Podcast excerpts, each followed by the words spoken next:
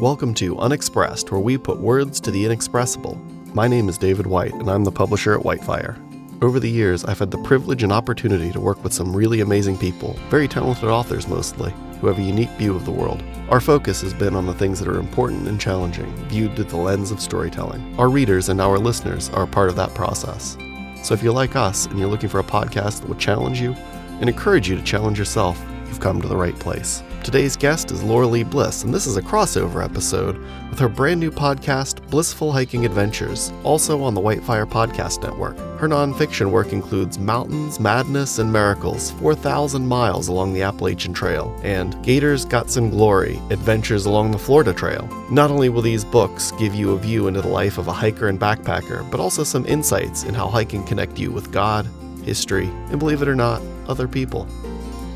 All right, so today I'm on with Lauralee Bliss, author of uh, quite a few books, but particularly two with us. Um, I'm going to get the titles wrong because they have these great alliterated titles. So Lauralee, maybe you can help me out with uh, with that. I don't want to I don't want to stumble over them over them too much.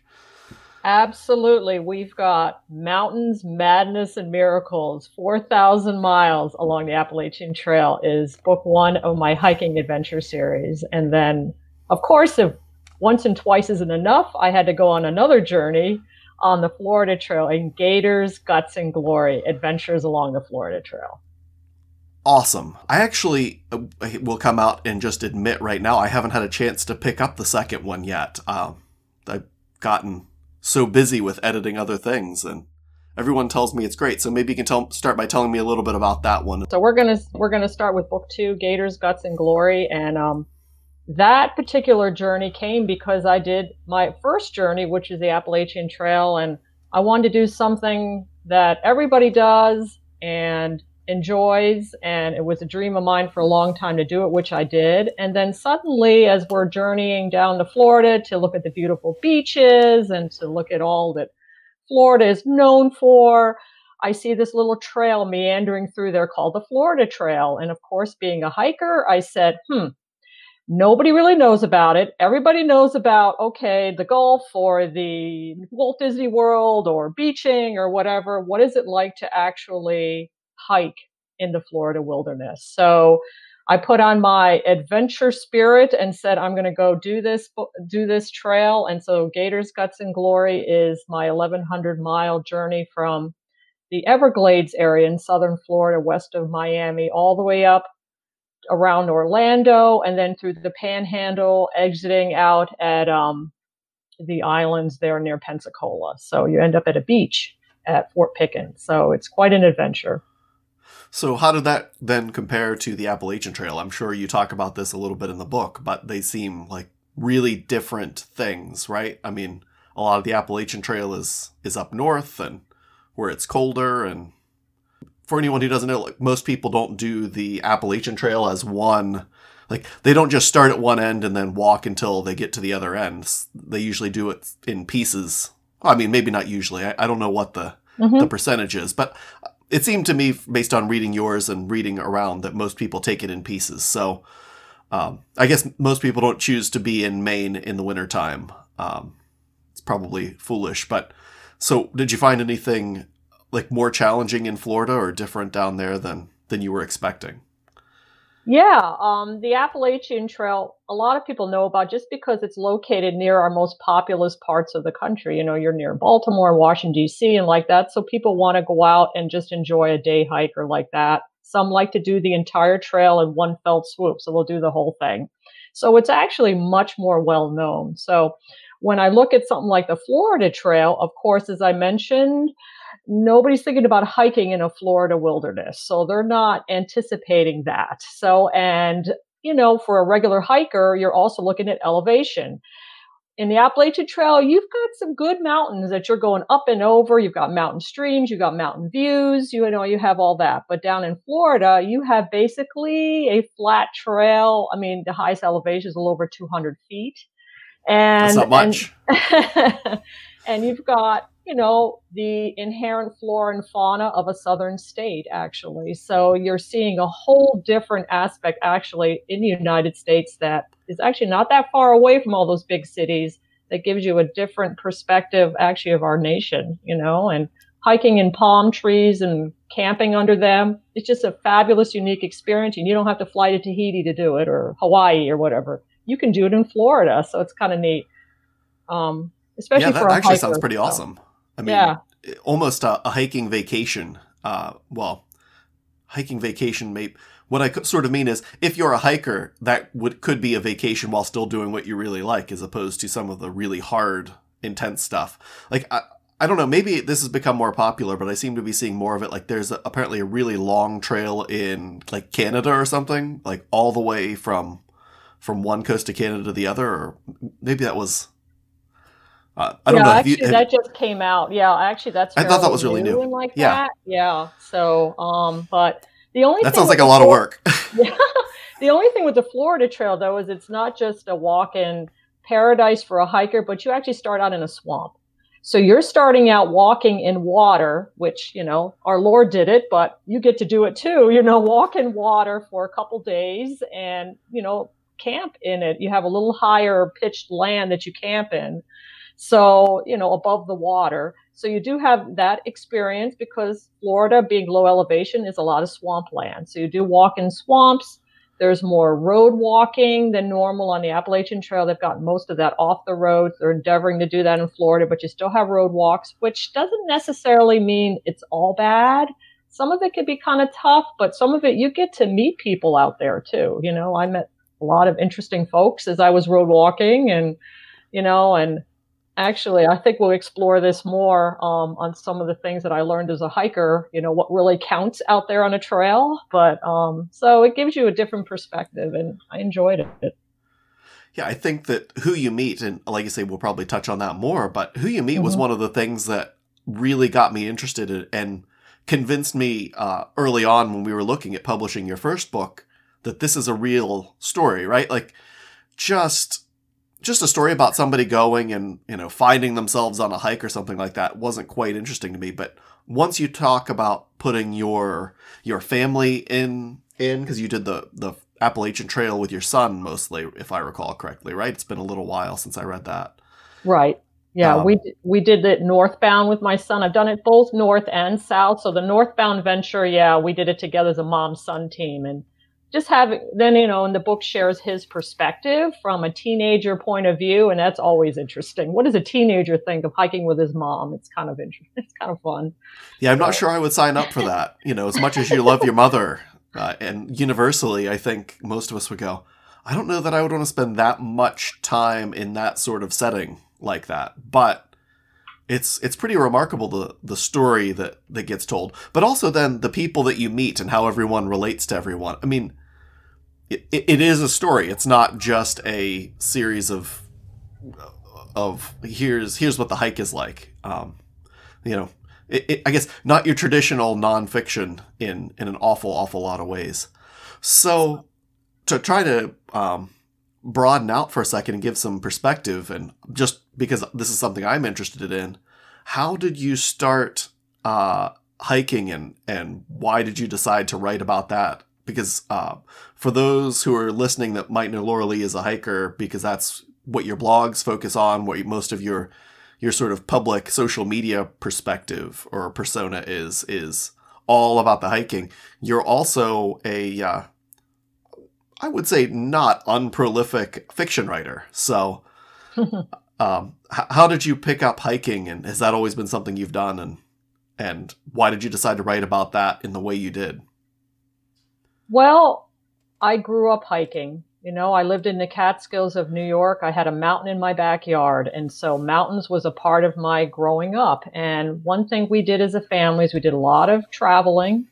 And we would go down to Shenandoah National Park, which is actually in my backyard practically.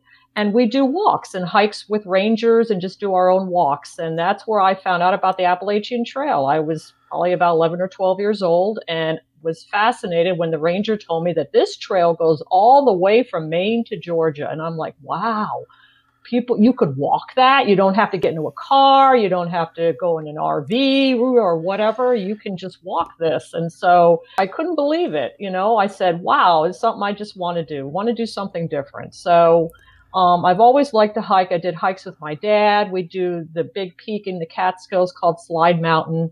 So hiking was just kind of a part of me. I like the adventure of it, but I never had done any real backpacking, which is putting that backpack on, carrying all your essentials, and camping overnight. I had not really done much of any of that. I did all, strictly all day hikes, but in order to fulfill my dream of wanting to hike this Appalachian trail that went from Maine to Georgia, that would require overnighting and like that. So that is something I really didn't delve into though until I, you know, grew up, became an adult, and started to think of more and more about doing this whole trail that I've wanted to do since I was basically about 13. So, yeah. So why did you come to it? Uh, well, I mean, why did you come to it so much uh, later in life? I mean, you have a, a, teenage son that that you did the the whole thing with. Um, you know, I'd say usually that's when people start thinking about settling down and well moving to Florida, not hiking Florida. So right. Well, that's good too. Um, yeah, I mean, life's journey kind of will interfere, or maybe it's you know God's plan. Is it this the time to fulfill what He wants you to do? And a lot of times He just wants you to experience other things of life before you then go into the next big thing of life. You know. So for me, it was I did nursing for a few years. I got married and then got married, had my son, you know, very quickly, you know, and decided to homeschool him. So I spent a lot of that time homeschooling. And as I did that, that's when I actually churned up that creative juices and started doing my fiction writing. So I published my first book back in 1997. He was um, seven years old then. So, and I was continuing to work on that. But in the back, because especially since we would go out on hikes up in Shenandoah near where we live, in the back still, you know, churn that dream of wanting to do um, this big long trail called the Appalachian Trail. And I remember telling my husband back when our son was three years old, I said, one day he and I are going to go do this trail. And he kind of looked at me like, yeah, right. You know, that's not going to happen. And I'm like, you're going to need to learn more about me because when I have my mind set on something, you know, I'm a goal driven person and that's just something I wanted to do. And I realize that God also puts those dreams and goals in our lives, you know, that He wants us to fulfill. And I believe that it was, you know, part of His plan for me that I would go out and do these big trails. And I did, went for it. So. Well, I, but I find that sort of remarkable, and maybe it shouldn't be, but like most people talk about the things they always want to do and you know that that's why the word regret was invented i feel like in some ways right like people just go, "Oh, I would love to," and then they just never do. Like I meet people who say, "Oh, I'd love to travel, you know, to Paris," just to pick a, a sort of cliche example. I said, "Well, do you have a passport?" And they go, "Well, no." Like, well, that's an easy first step, right? Like, you know, if you want to hike the Appalachian Trail, well, maybe do like I think if I recall correctly, you did. You know, you do a few day hikes, you do you take it in pieces and you you figure out, all right, how do I how do I pull off and do this? So uh, it, back to what you were saying about the um, the sort of backpacking part of the thing. What I'm always surprised by is, you know, how do you carry enough stuff? I, I know that's a, a sort of really practical, simple way, but you know, we need a lot of things like water and uh, the Georgia to Maine is an awful, awful long way. So, so just how how do you manage some of that practicality? Yeah, absolutely. There's a lot of you know, planning that goes into, you know, a trip like this, especially if you're taking it with your son, you know. So right. um, that's one thing I did for actually a couple of years. And I know there are hikers out there that, believe it or not, will say, especially some of the single folks, they'll be like, oh, I'm going to go take a walk. And in two weeks, they're out there. You know, that's not me, especially if you've got a young guy with you. So I spent a couple years just learning from other hikers. I would join some hiker forums online, learn what they did. Um, I would read jour- journals. They have a trail journal site that you could read about what other people have done and um, just start understanding what it means to hike. And then, of course, backpacking. I did a couple little trips of backpacking before we went on our big trip. So you would learn what you take, what works, what doesn't work. You have a guidebook with you that tells you where those water sources are, where the towns are that you would go into town and pick up food that you need. Or if you don't have that, you can mail them, mail food that is to these areas too and just pick up what they call mail drops. So you have boxes of food or supplies waiting for you. So, um, but it takes it takes a lot, and sometimes you find out this isn't going to work, and you try something else. And I'm still doing that, even though I've hiked almost 10,000 miles. I would say career miles now, um, doing this for so long. So, you know, you still learn in all different situations, and um, it helps, I believe, too, that I'm a praying person. And when something's not working out, I'll ask God, okay, now what do I do? Because that's really what happens. You're out there and you're like, and that's probably not something else we can touch on too later, but. Oh, we can I touch on it out. now if you want. okay. I, I, I, guess I was going to ask, so feel free sure. to elaborate. Sure. Um, well, I think uh, one of the questions that um, I was thinking to myself is, um, hey, you know, are you ever scared when you're out there? You know, I get a lot of people that ask me that. You know, um, it can be a scary thing. You know, there's bears or there's alligators, or alligators, yeah, or things like that. So, um, or frankly, like you could fall down and no one could come by for quite a while. As uh, yes, um, I actually talk about that in my Gators, Guts, and Glory, where I was at one trail shelter, and believe it or not, I was choking. I was choking on this. Uh, dried tomato that was just lodged in my throat and I couldn't breathe. And I'm I like, tomatoes oh were bad for you.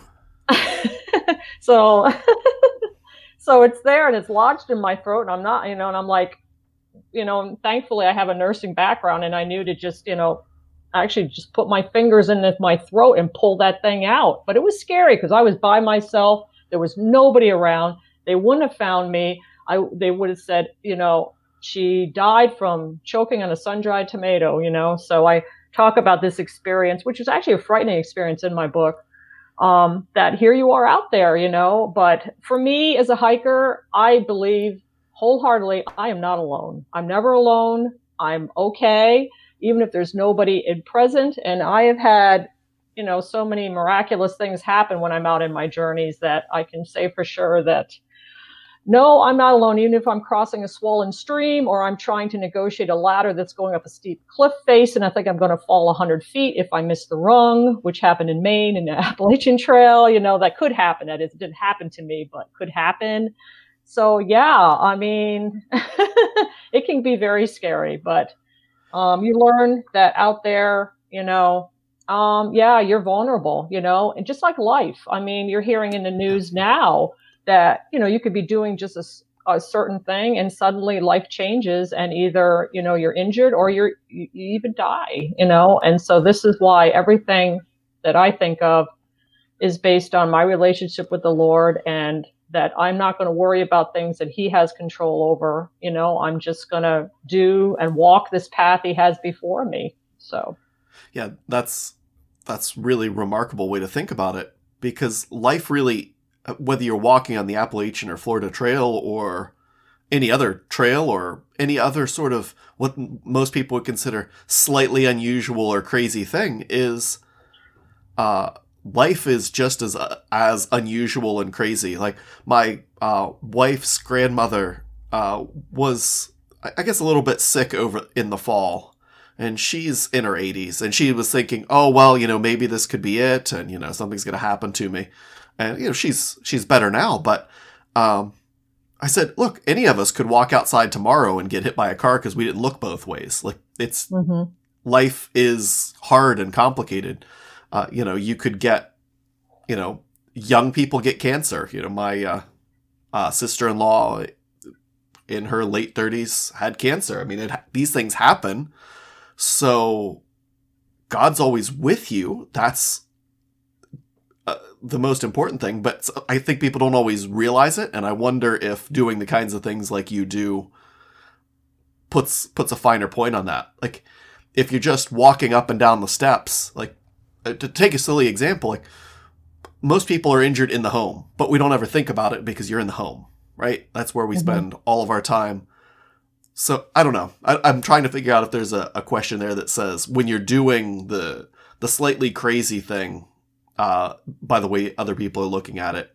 Does that make you have more understanding of the fact that God is there, even though He always is, or? Uh, well, actually, that's kind like of one of the questions I was, you know, thinking about because I've had people tell me that is absolutely ridiculous. In fact, we were hiking my son and I on the AT. I call it the AT, which is the Appalachian Trail. The hikers know as the AT.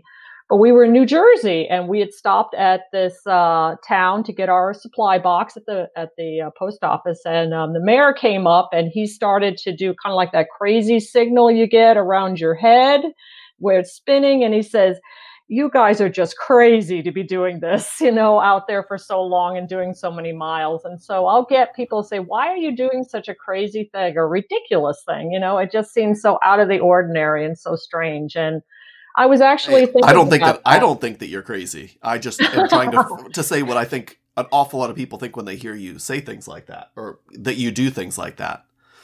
Uh, I think they they put it in there with you know jumping out of airplanes or uh, you know those people who ski down sheer mountains or something. So I didn't mean to interrupt it. Yeah. So so no, yeah, I don't well, think like the New Jersey mayor does. So. Well, you know what I what I wrote is you know why not do something crazy? Why not do something unique? You know, we want to do things, or at least I do, that maybe nobody else has done. You know, why not? You know do one of that one in a million experience you know? I mean make life count for all it's worth you know because this is the life god's given to you. So and you know what? It made me realize too that god can use even the crazy people you know even the ones that have these wild ideas or do these wild things because it just shows the magnificence of his nature. It shows that he's not just okay one kind of god but he is a god for everybody, even with their wild, interesting ideas and the things that they do. And he can use that too. You know, well, so I think I wonder if he tends to use the crazy, wild-eyed people even more than your reserved, regular people, like the good, reserved, regular people that go to work every day and you know show up for church right on time, um, but never really step out of their comfort zone. I mean, God's for them too, but if you're always stepping out of your comfort zone, you're always ready to answer whatever what might seem like a crazy call God might have for you.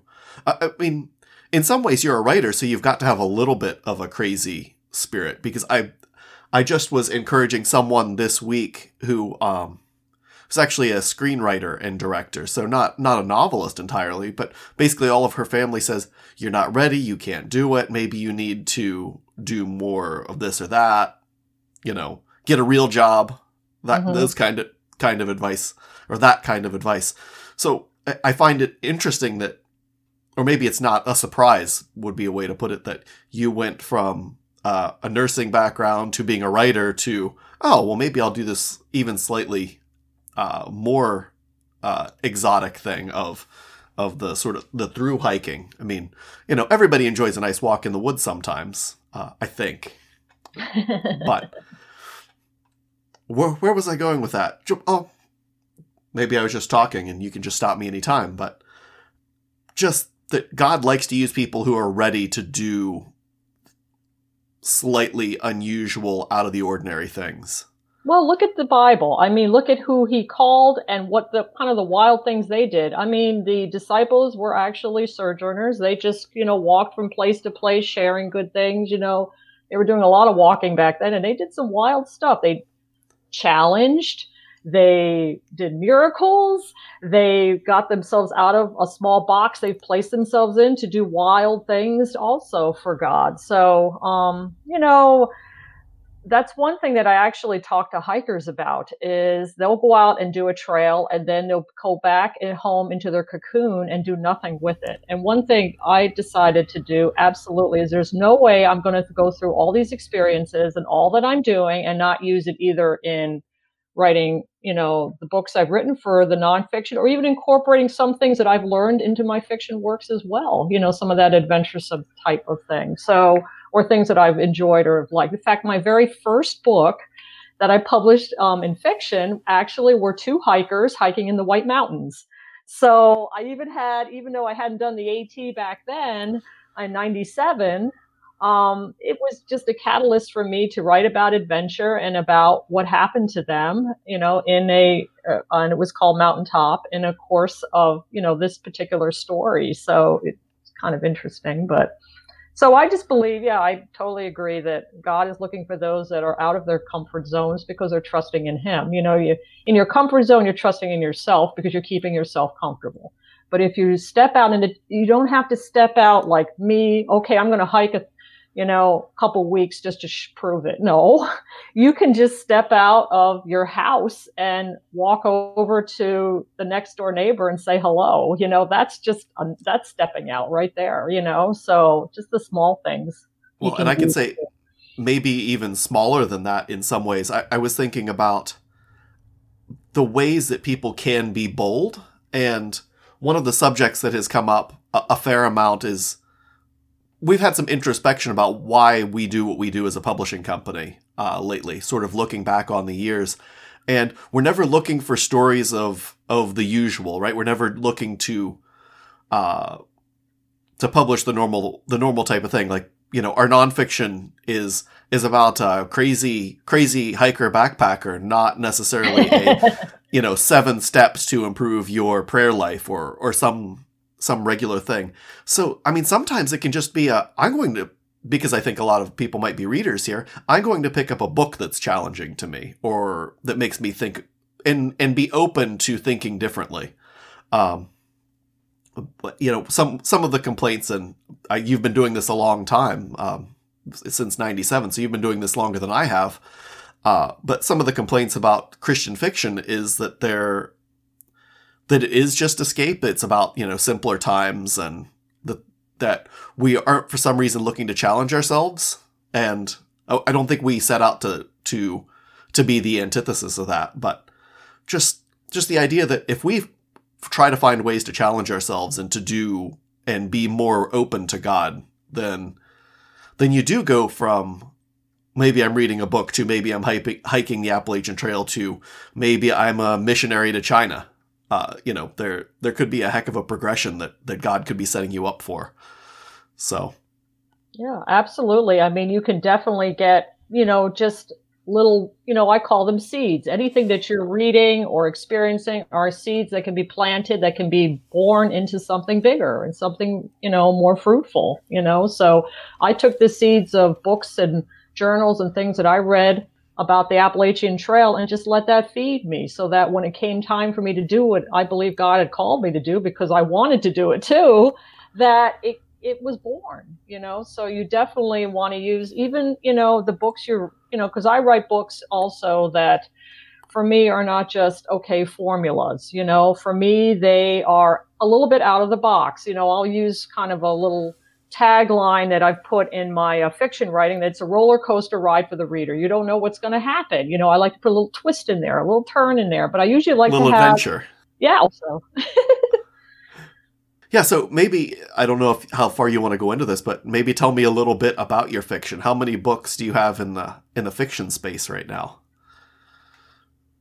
Sure, I ha- I've published 30 books so continue to write actually in fiction as well because I love a good story. So um, I am always looking to write that next interesting, adventuresome, twisty, turny, as I call it, roller coaster ride, you know, type adventure. So um, still looking for that, you know, because for me, I do the hiking and I do, you know, write about my hiking experience. But then I like to, of course, bring a reader into kind of an own adventure too. And a lot that I'm learning too about our history, you know, it's amazing what our forefathers went through, you know, relatives, all that, you know, as far as founding the nation and what they had to endure, you know. And so I really enjoy bringing a lot of that to life. And so I've done a lot of work in some contemporary, but a lot of historicals just from some of the stories I've learned and where I've gone. I'm a big traveler too. I like to travel to places. So one time I went to Mammoth Cave, found out they had this tuberculosis hospital set up inside the cave to try to heal people from, you know, from this disease. And I said, wow, there's a setting for a story, you know. So I'm always got my eye out, you know, and that became um, Into the Deep. So there's always, you know, these little, you know, places I go to where I'll see something fascinating about history and I'll want to write about it. So it's fun. Yeah. So you said 37 books or 30. 30. 30 books. Okay. Yeah. Yeah. That's, uh, that's pretty good. That's, that's more than one a year for, for a long career. So is that more than, am I getting that math right? Anyway. Some yeah. of the books have actually been revised and then they're republished. So I have a couple that have been have been put into like collections and like that that have been reworked and like that. So well, that doesn't 30, take any less time. Yeah, when you have to re-edit and all that, yeah, for a collection. So yeah. Yep. I was just talking to Bonnie Leon about uh, her re-releasing a couple of books uh, not too long ago. She said, "If I would have known how much work it was going to be, I would have just written something new." yeah, because what you wrote ten years ago, I mean, I'm talking about using the phone booth, you know, that doesn't happen anymore. It's all, you know, texting and cell phones and everything's changed, especially if you do a contemporary language changes, everything. If you're going to, you know, which is probably why it's safer at least to do more historical that way. You're not going to have to worry as much of the techno lingo type thing changes that may have to occur with re-releasing contemporary. So yeah, you might get some some details wrong and some people might complain or will complain to you if you do but it doesn't quite date it as badly as uh, as the phone booth for sure. and with that, I always worry because I see people. Oh, you know, this person has a cell phone, and and I think, oh Lord, what's next? In ten years, someone's going to look back at the smartphone and go, oh, how quaint. Yeah. Uh, yeah. Actually, it's a little scary. I think in a way. You know, I think about you know how I grew up and what I did, and I'm seeing kids now, which is just a side point, another reason why I do speaking about hiking. I want kids and adults to get out and hike and not sit in their homes and looking at their iPads or phones and then they're just getting into all the techno and they're missing a lot. So I worry, you know, I worry about what that's going to look like, as you mentioned. So. We worry and struggle against that too. I mean, I have two kids, 14 and 12, I guess now. And, uh, yeah, they're, uh, they like their their technology. It's designed to be something we like, uh, as opposed to going outside. Like that's exciting and it's fun, but it's also hard and it's dirty and it's hot and it's cold. You know, so you know, can I go inside where it's air conditioned and there's stuff that's going to just give me what I want all the time? Uh, that's uh, that's a hard thing to fight against. That's why we got to get out of that comfort zone, right? Right on. Get out of that box. well, and what you mentioned about uh, history and all of that, and then going back to back all the way at the beginning when you said, "Oh, there's this place I can go and walk from Georgia to Maine without taking a car." It, it amazes me how much we've changed the way we look at the world. Of what uh, uh, 100, 150 years ago, only, I should say, 100 or 150 years ago, if you wanted to go to California, chances are walking was an option that you were going to consider. You might not own a wagon, you might not own a horse, but if you wanted to go to the California Gold Rush, chances are you might pick up from Virginia and walk to California. And that's uh that's a pretty remarkable thought that people today I'm not sure they would even consider themselves capable of that. They'd be like, man, that's like a 28 hour car ride. you know, they wouldn't necessarily even want to spend that much time in a car. They would want to fly, much less pick up and walk. But that connection with with our history, and not just like American history, but the history of the world. Like you said, the apostles got up and they walked from Jerusalem to Rome. That that's a far piece. Um, so uh, I, am gonna. It's this is a, a, rabbit hole, but I was listening to, um, I guess it was like Rick Steves Europe um, uh, radio show one weekend. Anyway, it doesn't matter why, but they had these people who do these um, pilgrimage hikes, like uh, in across Spain and across Italy and that kind of thing. Have you ever seen or heard of those? And is that something you'd ever be interested in? Since you mentioned liking to travel and uh, and that kind of thing.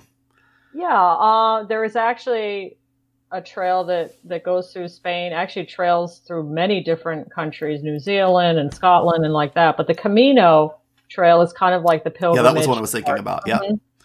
Yeah, you know, there that's the one thing as a hiker, I learn about so many trails out there and places I would love to go or experience and then you wonder, okay, which one is the hike I should do, you know, for the time and the money and like that that it would take to prepare and actually do it. So uh, that's, but I think, I mean, I just went to Scotland actually a couple months ago and actually loved it. And I know there's some nice trails there, and I may actually do a little bit of walking around in Scotland because it just is a beautiful area. But I think my heart and God's plan, I think, is more centered here in the U.S. with some of these beautiful trails, and I'm just continuing to look and see what would be my next really great adventure here here in our country. So, do you have any idea what that is? Any any preview of that, or? Yeah, well, I always have something kind of churning and like that. So, I'm hoping to do what's the longest national scenic trail in the system, which is actually called the North Country Trail. A lot of people actually don't even really know about it, which is why it intrigues me because I like to do things that others really don't know and don't, you know, maybe need to know more about. So this trail actually starts um, in New York by Lake Champlain and winds its way through the heart of New York State and then in through Pennsylvania and Ohio and then up into Michigan and then across the Superior um, Trail into North Dakota. So it's over 4,000 miles long. And wow. so it's something churning in me. It's it's the longest longest trail. So something I'm actually really considering. I grew up in New York.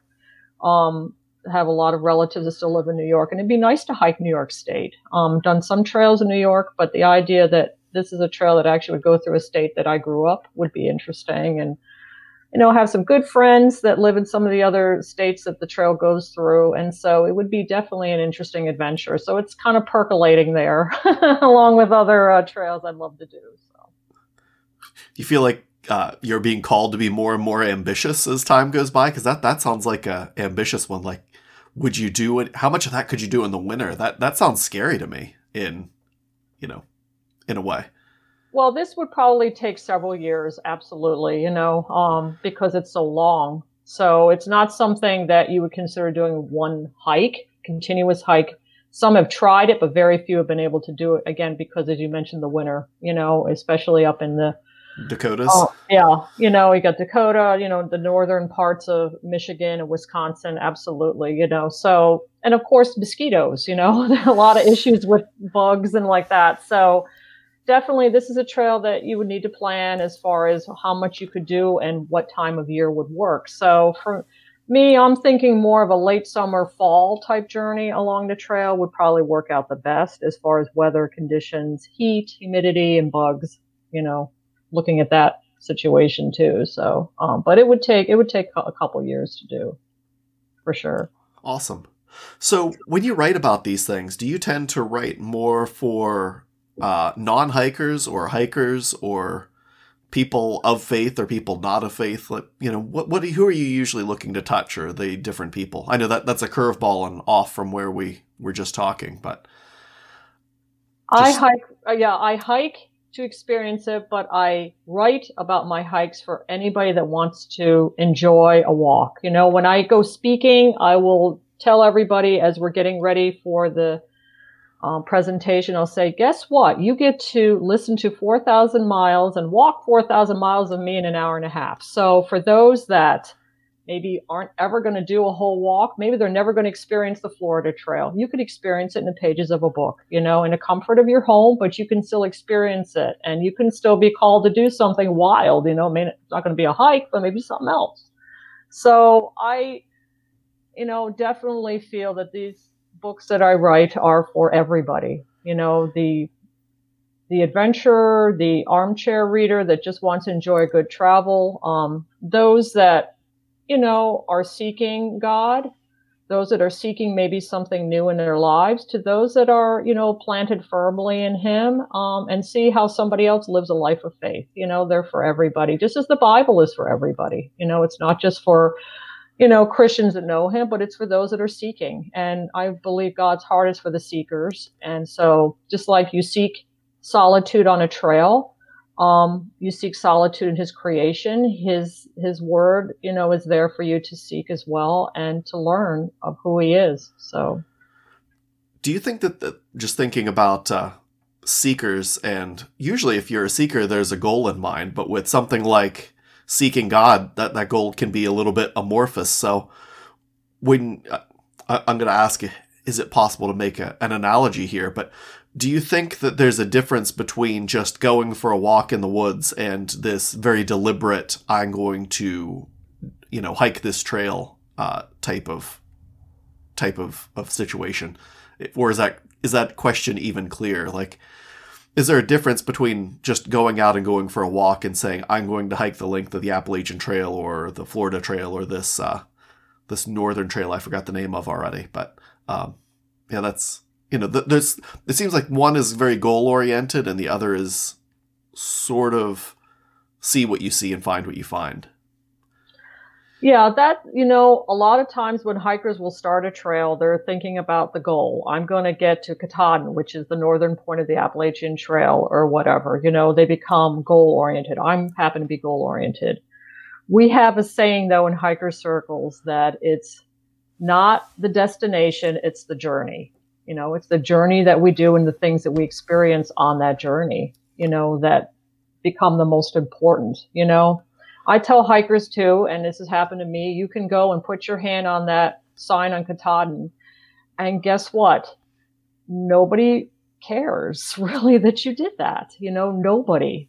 You know, they're not going to care. It's not going to matter. What matters is what happens to you during that journey, you know, as you're walking, what you've experienced. And see, and those are the things that I'm saying, hey, when you're walking that journey, what are you learning about yourself and about what you're seeing and about others? And it always points to the creator, it points to God. And that's what I bring out because, especially for me as a goal oriented person that just wants to hit that next part, it's not about that. It's about so much more. You know, dealing with fear, dealing with maybe situations that you are trying to figure out. I mean, I go on walks just to figure out how to handle things on the home front, you know, and I get my best ideas when I'm clear out there in the woods, you know, how am I going to handle this next situation? What am I going to do?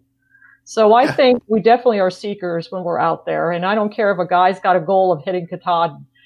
It's a 2,000 mile journey and you're going to figure out something in that journey. Absolutely.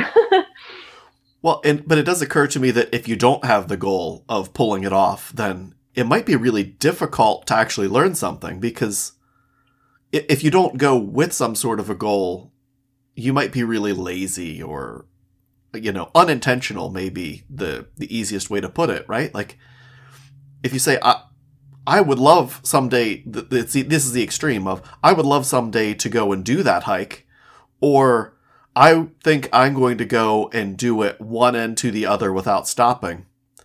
Uh, one may never do it, and the other almost certainly will. It may not be exactly what the intention was, but uh, they're they're two very different things, and the experience is going to be to be different. Oh, um, absolutely. I mean, there. That's why there's more section hikers and through hikers because people aren't going out there.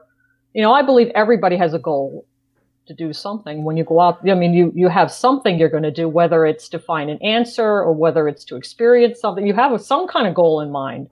You know have something or you wouldn't as you mentioned earlier deal with the pain the heat the cold the you know whatever all those kind of negative that we feel sometimes experiences maybe that you'll gain from being out in the woods um, you know, th- there is a there is a reason you're going out there, you know, and it may be something clear that I plan on doing 100 miles and I'll finish it, or I'm going out there because I need help. You know, I talked to a couple once that had lost their house in a house fire, and they had nothing else to do. They just decided to go out there, and I could tell they were in pain and they were hurting, and so I could see that they're looking for the woods to try to help them in in some of their pain. You know, so it's it's not always the idea of you're going to finish something, but I believe every single person that goes out on a walk, there is some type of a goal in mind, whether small, medium, large, depending on what you think it is. But for most people, you know.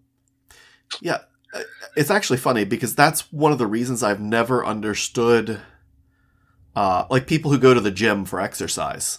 I mean, maybe you do go to the gym. I, I, I don't know. But like if if you just go to like lift weights and and meet some goals on paper, like to me that isn't the same thing as as going and doing something outside yourself. I'm not sure if there's a, a difference there, but um, I always likened it to, uh, you know, just going jogging or playing a sport. It, eh, you know, there, at least there's there's some intentionality happening, and you know, there's there's a story occurring, I guess, uh, when when you do it that way.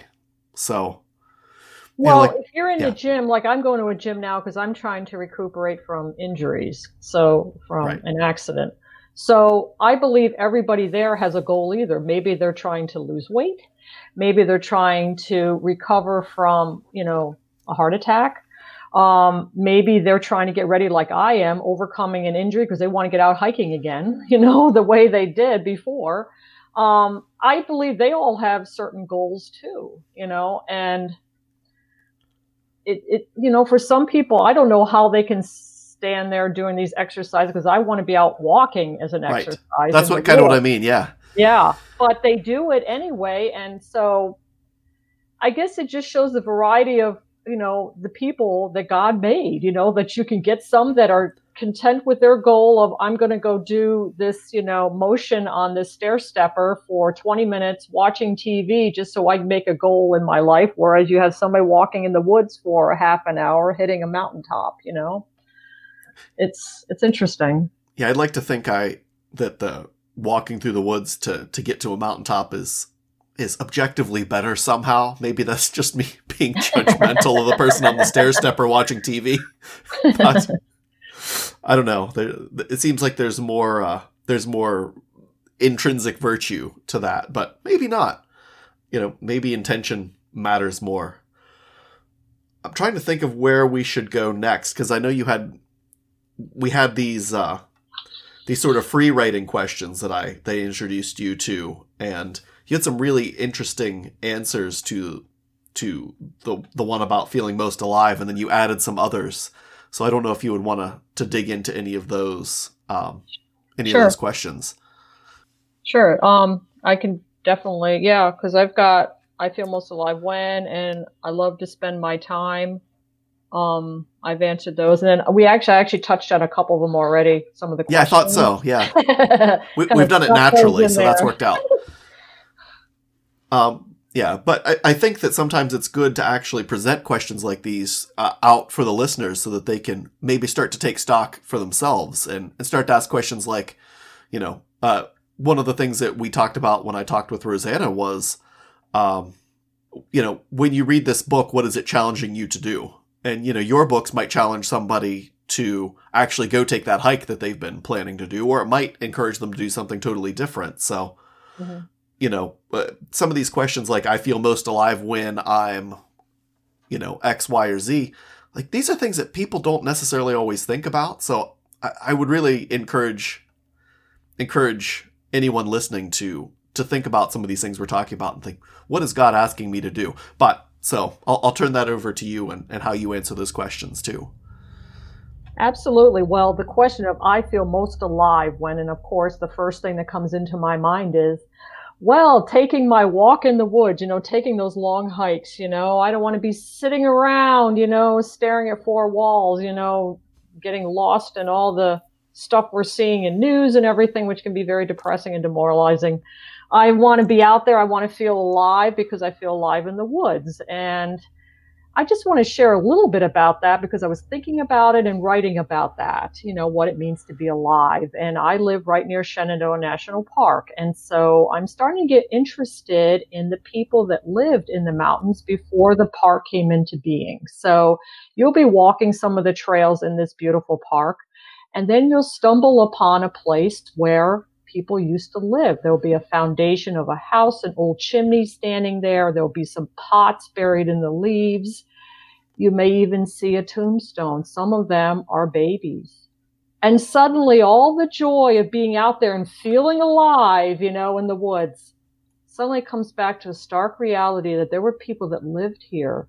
There were people that had dreams, they had goals, they wanted to live, you know, and they were living. And then suddenly they were told, you have to go so we can build this park, you know, and suddenly that's coming back to me that the place that I wanted to be alive in, people gave up so I could be alive, you know, and suddenly you're seeing, hey, maybe alive means sacrifice. You know, there's a sacrifice here.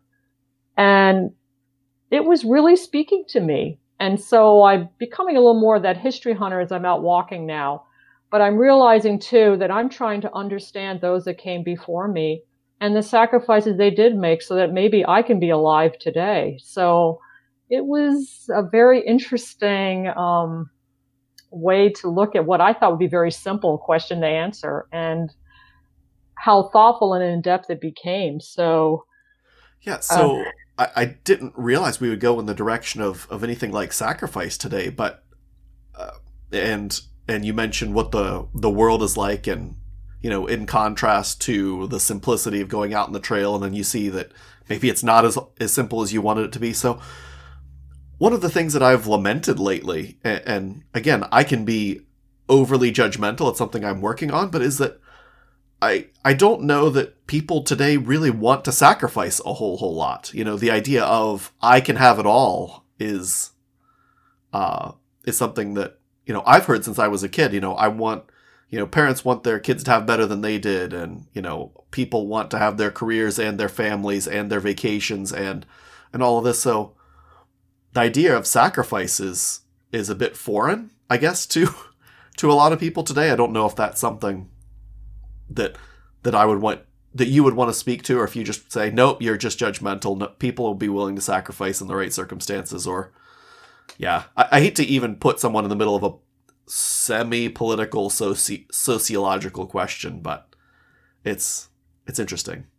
Well, I'll tell you when I, you know, doing all the trails that I've done and the many miles, I've actually seen, we call them trail angels, but I've seen actually people that absolutely have sacrificed or they offer a sacrifice. I talk about one little instance in my Florida Trail book, Gators, Guts, and Glory, that I'm walking along, you know, I've done like, I think I did about a 20 miler that day, walked into town and stopped at a Wendy's to get something to eat. And as I'm exiting out the restaurant, here comes this worker scurrying up to me. She had just gotten off her work in Wendy's and said, Here, you know, and she's digging in her bag and she takes out a $20 bill to give me. And wow. I'm like, what? you know, what? And she just said, well, you know, here. And I said, I'm okay. You know, I'm just walking a trail. You know, I know there's people that need it more than I do. And she's like, Are you sure? And I said, Yeah. And we just talked some about the trail and I thanked her so much for her her kindness. But here was somebody that you know is not making much at this job that was going to give me 20 bucks. What's that? A couple hours at Wendy's. Maybe three, three, four hours after I mean, taxes. Yeah it was amazing. And I realize that again, you know, going back to the idea of sacrifice, when you're out there walking in the woods, it's not about you and what you're seeing, but you're starting to see the people around you and what they're doing. You know, I mean, you get people that go out and they'll maintain trails for people to enjoy for free. I mean, they're not out there being paid. They're called, they're volunteers they're out there and they clear the trails and they take care of them so we can enjoy them. You know, they're sacrificing so much of their own time to make sure that it looks good for you, you know? So well, you have and that and it's amazing. One of, one of the other things that I still remember about your book is all the people that you run into. And I know they come in and out, but I feel like that there is this intrinsic idea that if you're 20 miles from a town, that you're going to help each other, right? Like there's no there's no Republicans and Democrats. There's no you know Christians and atheists. Like you, you're all sort of in this thing together. Oh, absolutely. And... You're you're called the hiker. We call it the hiker family. And I've been to a lot of hiker gatherings, and I have a lot of close friends that are solid, you know, progressive Democrat, you know, and that's their viewpoint. And they know that I tend to lean a little more on the conservative part as being, you know, more of the one of those, you know, wild Christian types. But you know what? We have a love of the trail. We have a love for each other. And, you know, those kind of little labels that everybody likes to stick on you, like it's something you need to put on your forehead, you know, disappears. You know, we all become, you know, a family on the trail and we all talk and we all want to help each other. And I've had people, you know, help me out of the goodness of their hearts. They invite me into their home, you know, and I'm dirty and yucky and they want to feed me and take care of me and do up my dirty laundry. And it's, amazing and humbling. I think probably in yes. an awful lot of ways. Very. that, it's actually funny because listening to the description of the the Camino Trail, I think that one's the one in Spain. Correct, what yeah. what got me was the, the, those kinds of discussions about how you'll be invited into monasteries and you know uh, there are special rates at all the hotels along the way for people who are doing the who are doing the hike and i think how sort of humbling must it be to be like, well, I'm going to go sleep with with 20 other other hikers and I'm going to, you know, they lay out this great meal every evening for for anyone who comes through like you know, and maybe it's an American idea, but I'm, I'm kind of with you, like, well, or maybe not with you, maybe you're different from this, but just the image you have of, I'm going to walk to Wendy's at the end of it, right? Like, I'm going to go buy my food because this is what we do. We're, you know, we're independent and uh, self sufficient. And sometimes I wonder if we need to realize that that's not always the case. And, and humility is a big part of that. Oh, absolutely. I mean, hikers are like, you know, okay, I got my backpack. I'm walking along here carrying my backpack, getting from A to B. Look at me. And then you'll get into a point where you're in a crisis and suddenly the weather's turned. It's very cold. Well, case in point, my son and I got stuck at a barn. I talk about this in Mountains Madness and Miracles. We got stuck in a barn for two days and our food, we had none. We had no food because we couldn't exit. The weather was so bad. And it was a little poor planning on my part that I didn't have extra food with me. But here we had hikers that came to our rescue. You know, they cooked food for us, they helped us out. You know, there's nothing like hearing your 16 year old telling you, Mom, I'm hungry, and you don't have food for them.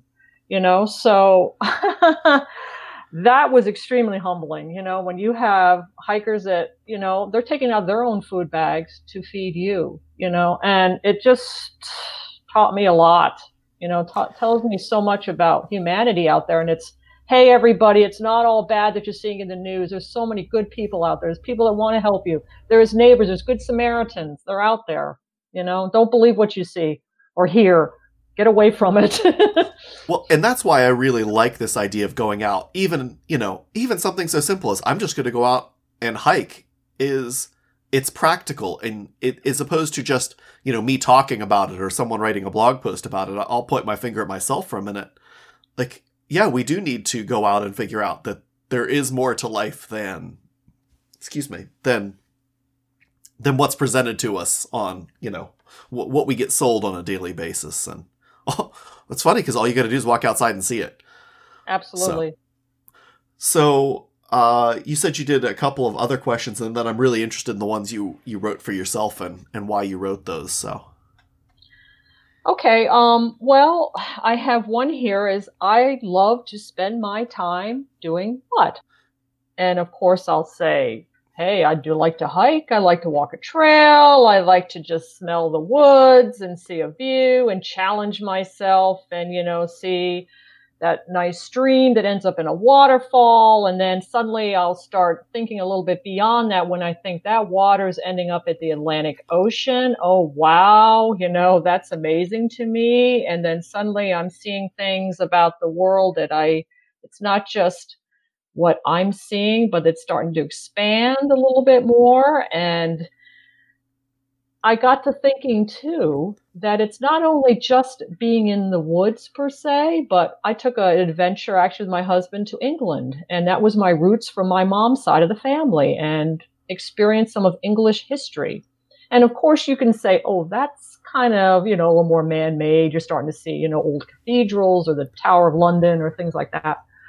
But for me, it was just an amazing experience to see what God was doing through history and how he used English, England and English history and then formed this nation, you know, and, you know, was the blood of our country and, you know, where I came from. And suddenly I'm learning a lot more that I love to spend my time yeah, I like to spend my time in the woods, but I also like to spend my time thinking and pondering and suddenly saying, hey, there's a lot more to what I'm just seeing than meets the eye. You know, it goes beyond that eye, that vision, into much more of a spiritual and, you know, vision of, oh, where did I come from? What's happening? And I found that interesting.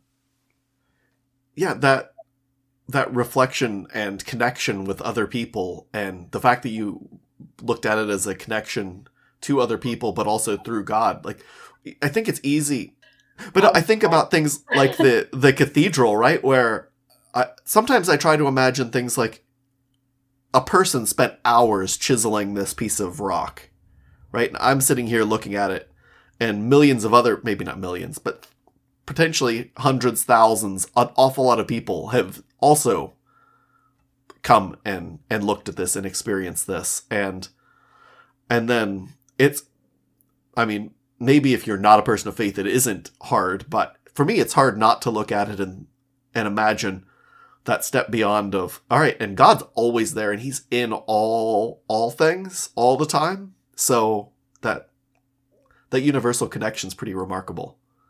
Well, yeah, just the ingenuity of man to make these wondrous buildings, even to today, where you know they're now thinking about traveling to Mars, I guess, and you know, I mean, and you know, we've done the space travel and things, but I mean, the ingenuity of man is absolutely incredible, and it's amazing, you know. And of course, we're seeing just the changes with technology. Every day, things change, so it's you know, you wonder how did this come about? You know, it's yeah, it's it's mind-boggling, really. Yeah, if you're open to it, these fundamental questions of life come up over and over again in different ways and give you different nuance. And um, you know, I think that that's the kind of thing that make you a better writer. I, I, we haven't talked much about writing here since the beginning when we talked about the books, but being able to add that nuance in different places is uh, I, well, I, I think it's fundamentally important. I know, uh, you know, I was talking to Camille Eide on the very first of these podcasts, and uh, she's a little bit down on herself for being like too too self absorbed and and self reflective. Like it, when she was talking about, it, she's like, "Boy, that that seems awfully self centered." But taking the time to to really understand and think through these questions is, I guess, is only self absorbed and self reflected if you don't put that back out in some way. And as a as a writer, as a speaker, as a person who blogs about this and encourages people, I think that uh, that there's there's something remarkable to that, and maybe you don't want to honk your own horn too much, but you know, not not letting it all just come into you, but to actually put it back out in the world is uh, is remarkable, and also sort of an act of humility, right? Like you could just go and enjoy the time, and it be an experience, and that be just for you uh, I've heard I've heard people say like that that that's just for me. I'm not going to share that. Was curious about your other your other questions that that you sort of came up with on your own. Well, we touched on the, ridiculousness. So we touched on that. We touched on I talked about scared, you know. And so right. the last one is what have these adventures done for me spiritually? So I talked about that too. And I just talk about how when I go out there, I'm basically putting myself on a limb in many ways because when you're taking, especially when you're out for several days or weeks and you're backpacking, you have no you have no control of the weather. A lot of times you do not know if you're going to trip and fall. You don't know what's going to happen um, with certain certain situations. I mean, I've been cold, I've been hot, I've had different types of you know, I've been bitten by the Japanese hornet and had my hmm. legs swell up on the foothills trail. I've had all kinds of things happen to me. So you really make yourself vulnerable in ways. And the interesting thing is, is I take that as a way for me to see how God is going to move on my, you know, for me and show his love in ways that maybe I can't see when I'm sitting on the home front, you know, in my comfort zone, whatever. But so that's why I love the hike because I like to just see see what God does, you know, and bring me into a deeper relationship with Him when I'm out there in these areas that, you know, I do not have any control over because honestly, I'm a control freak. I want to control everything, you know, my gal I'm talking with right now says, You are really controlling at times. And I'm like, Yeah, you know, and so maybe I do need to take these walks to realize I can't really be in control. Even if I may have a goal in mind, you have no idea if you're going to make that goal, you know? and not much control over it when it comes right no. down to it. no, there's no control. And so it's a good, um, I don't know, I put God as like the lion of the tribe of Judah taming me. You know, you think of the lion tamer taming the lion. Well, he's the lion taming me out there in this wild place, you know, and taming my spirit to rest in him, even in a wild situation. You know, you need you need to find rest, you know, and peace. You know, people are always finding wanting to find peace. I think a lot of goals is for people is that they just want some peace. You know, it's everything's so crazy, hectic, going here, going there, you know, the news, all kinds of stuff. They just want peace. They want rest. Yeah, Rest the world's complicated, Yeah.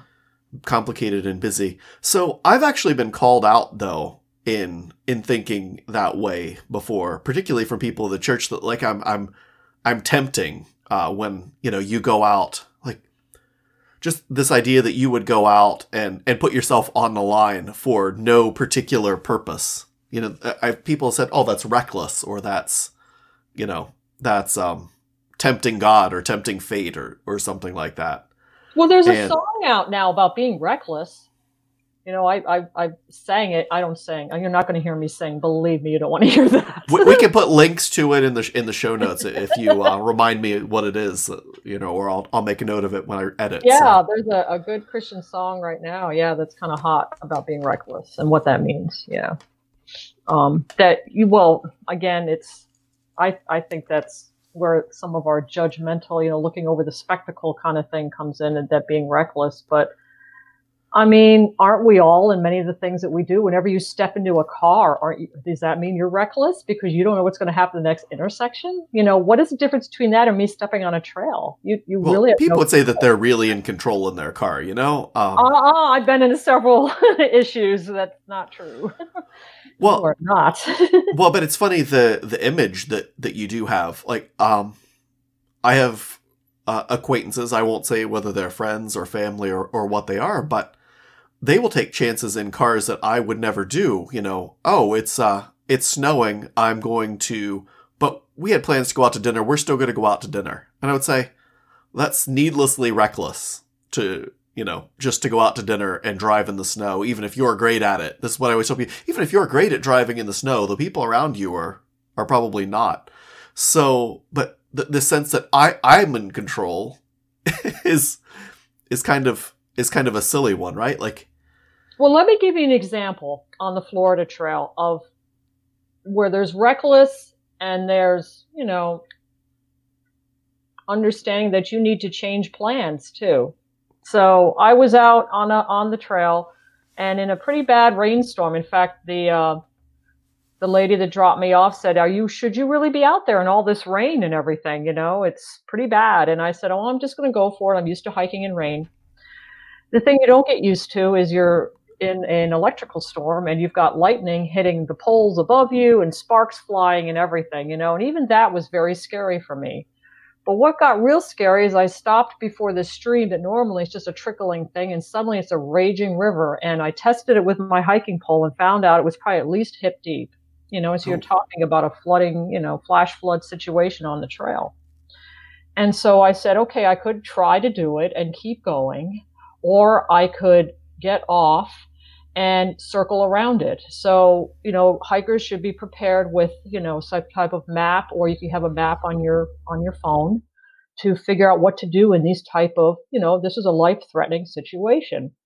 And so I decided to head back to the road, go cut through the woods, which I could with my phone because I had a map on, the phone, and headed back out to the road and headed to town there and called her and said, Come pick me up. I'm done for the day. and so, absolutely, there are times on a trail that a hike can become dangerous and you're putting your life, you know, at stake. And there, you know, God gives you wisdom too, you know, in situations. He doesn't want you to just say, okay, you know, I'm going to be a Gideon, flow, throw the fleece and see what happens. Okay, God, come, you know, or, um, I heard a friend say once that, you know, they had somebody challenge God to light a burning bush like Moses. You know, you're not, you don't want to test God like that. yeah, it, it can't be Not what I pointless too right like just because No. i want to see it no, you're not. You don't want to. You don't want to test like that. You're, you that that that is a recklessness that goes. You know, it's actually pride in a way, and you're challenging God. And who are you? You're the, you know, you're the pot He's fashioning. He's the potter. You know, you don't don't do Yeah. things like that. so yeah, don't I, don't challenge God and His sovereignty, but maybe challenge God to do something for you in your life, so you can do something for Him. Yeah, so the pride versus humility in challenging God is, or not challenge in in testing, I guess. Like, yeah what is your reasoning is my reasoning going out in the trail because i just i just want to meet him and and see what he see what he does to strengthen my faith in him and like that. Or are you out there to just start testing you know? And it's more of a you know pride reaction. So at that day though there was no pride involved. I said i'm out of here for the day. Come rescue me. There are definitely times on the trail that i needed to be rescued. Absolutely you know? It's not all heroism or go for it or you know whatever but we're not showing a video but i would be flexing muscle. It's not all about that. You know it's never about that really.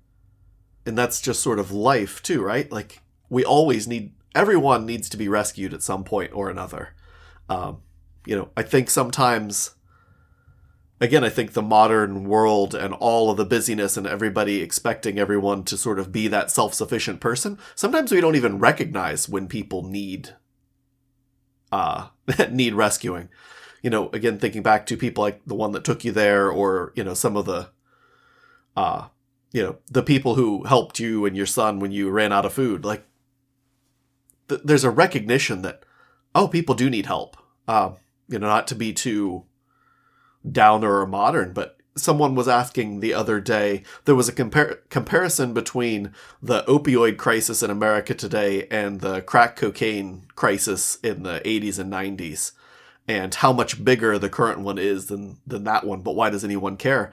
And i th- i think that it came down to the recognition of that as a problem. Like sometimes we hide our problems or we don't want to see them or Mm-hmm. You know, I think that's a kind of pride too, right? Like I really need help, but uh, I I know I have to be this way, and you know it's wrong for us to reach out to someone when when when they're failing, like because yeah. So I guess what I really love about the hiking and the experience and everything that you write about is how applicable it really is to to life if you're willing to to think about it like that and and live an analogy or an allegory or or something like that. Like there yeah. And again i don't know if that's your intention but it there, oh. there's certain things that stick with you. Oh absolutely. I mean my hikes again become a story you know to tell. And even if it's my books are quote nonfiction there's still a story in there of a hiker on a journey and the experiences and there are takeaway values absolutely from all those experiences. Just as i would write when i write you know my fiction books you know which a lot of them are based on my own personal real life experiences. The one i just got published um, is in uh, takes place during World War II with, you know, a young woman that wants to do something important in her life as her brother goes off to war and decides to arrange for um, a committee for victory gardens. And I love gardening. You know, I like the feel of watching plants come up and know that you grew them and, um, you know, having fresh vegetables. And so a part of me is in there because I talk about gardening and how much gardening brings me closer to God just with the fruit of the earth. So, there's always a part of my experiences too that I will put into those stories as well, and it's important. You know, there, you know whether it's uh, the nonfiction with the hike or the fiction too, they're all a story.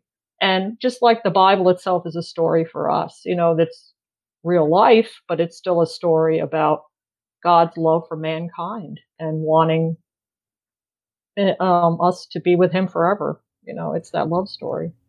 Yeah, one of the things, I mean, we actually, in some of these interviews, we, we've been a little bit down on nonfiction, but I think that this is not that kind of nonfiction. I, think maybe you might say uh, anything that's not sort of storytelling, right? Because when you tell a story, when you read a book about some someone, whether they're real or or uh, or, or a character, is that you sort of get into the the mind and, and spirit of a person who you may not understand and that builds empathy and, and it changes the way that you think and uh, i mean that's that's sort of sort of what we're all about right like how how can we how can we help change people for the better um, well absolutely know. and i ho- i hope the idea that okay it's under the label of nonfiction that means okay, it's going to be somebody telling me what to think and what to do, and that's the way it is. And I'm hoping we might be able to reclassify it at times to maybe adventure or something like that, you know, so that it's not the idea of this is somebody that's going to tell me I need to do A, B, C, and D, but it's actually a story of somebody's adventure and what they drew from it and the lessons learned from that. So, yeah, that that branding and how you connect with with readers is so hard sometimes because it it is sometimes about managing expectations. Um, with nonfiction, there is a, a certain expectation that it's it's self help or right. or something like that. Uh, or with fiction, it's just oh, it's just escapism and storytelling. And um, you know, the truth is, the best the best stories, the best books are always all over that spectrum. I think. I mean, you, write historical, so ideally, you probably tell some uh, you know, th- there's some there's some history in there. I mean, that's that's baked into the name. Um, but you oh, do it in a mm-hmm. yeah. But I'm sure you do it in a way that is actually more interesting than facts and dates and figures. Like I'm always amazed at at authors who write historicals because you have these massive charts of what happened on these dates and you know, it's like reads like a history book in your notes. But when you're reading it, no one cares. so you're you're so careful to get the details right. Um but but yeah, that in the end that's not the truth that you're looking to tell. Well, like I'm writing a, well, actually, I'm revising it now, but writing a fictional account of the people that lived in Shenandoah National Park before it became a park. So I had to do a lot of research as far as how that all came into being. You know, there was a lot of legislation efforts and other things, but then create a kind of a fictional world around that. And so, absolutely, especially for historical fiction, you'd have the facts, you have that nonfiction element but then you're creating the story around that and incorporating so that and I enjoy doing this where I can tell history but telling in an entertaining way through you know a fiction fictional retelling of those events and you can learn some history but still enjoy a story too and you know go in with the characters and maybe learn too from that retelling maybe what they went through, you know, some of those feelings and emotions of actual people that lived. So that's been an interesting um, journey for me with the, writing that particular book too. Yeah, and with that book, it seems like because you're so close to it, because it's been a part of your identity as a hiker and as a person from that area, like there must be a certain sense of uh, owing it to to those people to tell that story and and tell their story whether they're real people, you know, they are real people, but the ones you use, whether they're the real ones or not, I don't know which way you, you choose to go on that. But to tell that in a true way that, that people can come to understand, like what that sacrifice was like. Right, absolutely. And I mean, I was out walking one of the trails in Shenandoah and there was a, a mountaineer's home site. And right near there, I found pieces to a shoe, you know, leather left there and I thought about the person who wore that shoe, what they endured, and it happened to be in an area that was actually a number of poor mountaineers lived there. It was a very rocky area, not able to do a lot of farming, um, taming the land really there. So I have a part of my book that actually talks about the people that live there. And so it kind of brought me back to realizing, yeah, you know, I may be doing a fictional recount, but these are actual people with you know, that wore that shoe and lived there, you know, and do them justice, you know, and it's that's been a very very moving moving thing for me, very moving experience to do the retelling. Do you have any takeaway that you would like the listeners to have or anything that you would like to see the listeners do as a result of listening to this interview today? Hey, take a walk, even if it's just a neighborhood, you know, even if it's a nature path near your home, or take a regular walk if, you know, in a state park or woods and let me know. yeah, so let Lauralee know, let us know if you've gone out and done it, what your experience was like. Do you, do you want to do more? Was it too hot? was or, or, what or did this... God show you? did God say anything? Did he speak to you? Or does it bring an idea that maybe I could do something different with my life, or maybe something more adventuresome, or hikers. Maybe this means that you get to do a long distance hike somewhere. You never know. Thank you for joining us today for our talk with Lauralee Bliss on the special crossover episode with her podcast, Blissful Hiking Adventures. For more information about Lauralee or her podcast, please check out the show notes at whitefire.tv slash unexpressed for links to her website, blog, social media, books, and of course the podcast, where she'll be discussing hiking and finding God along the way. And also don't forget to take a walk, whether it's just through the neighborhood or out into the mountains, and let us know what the experience was like. Did God show you anything along the way?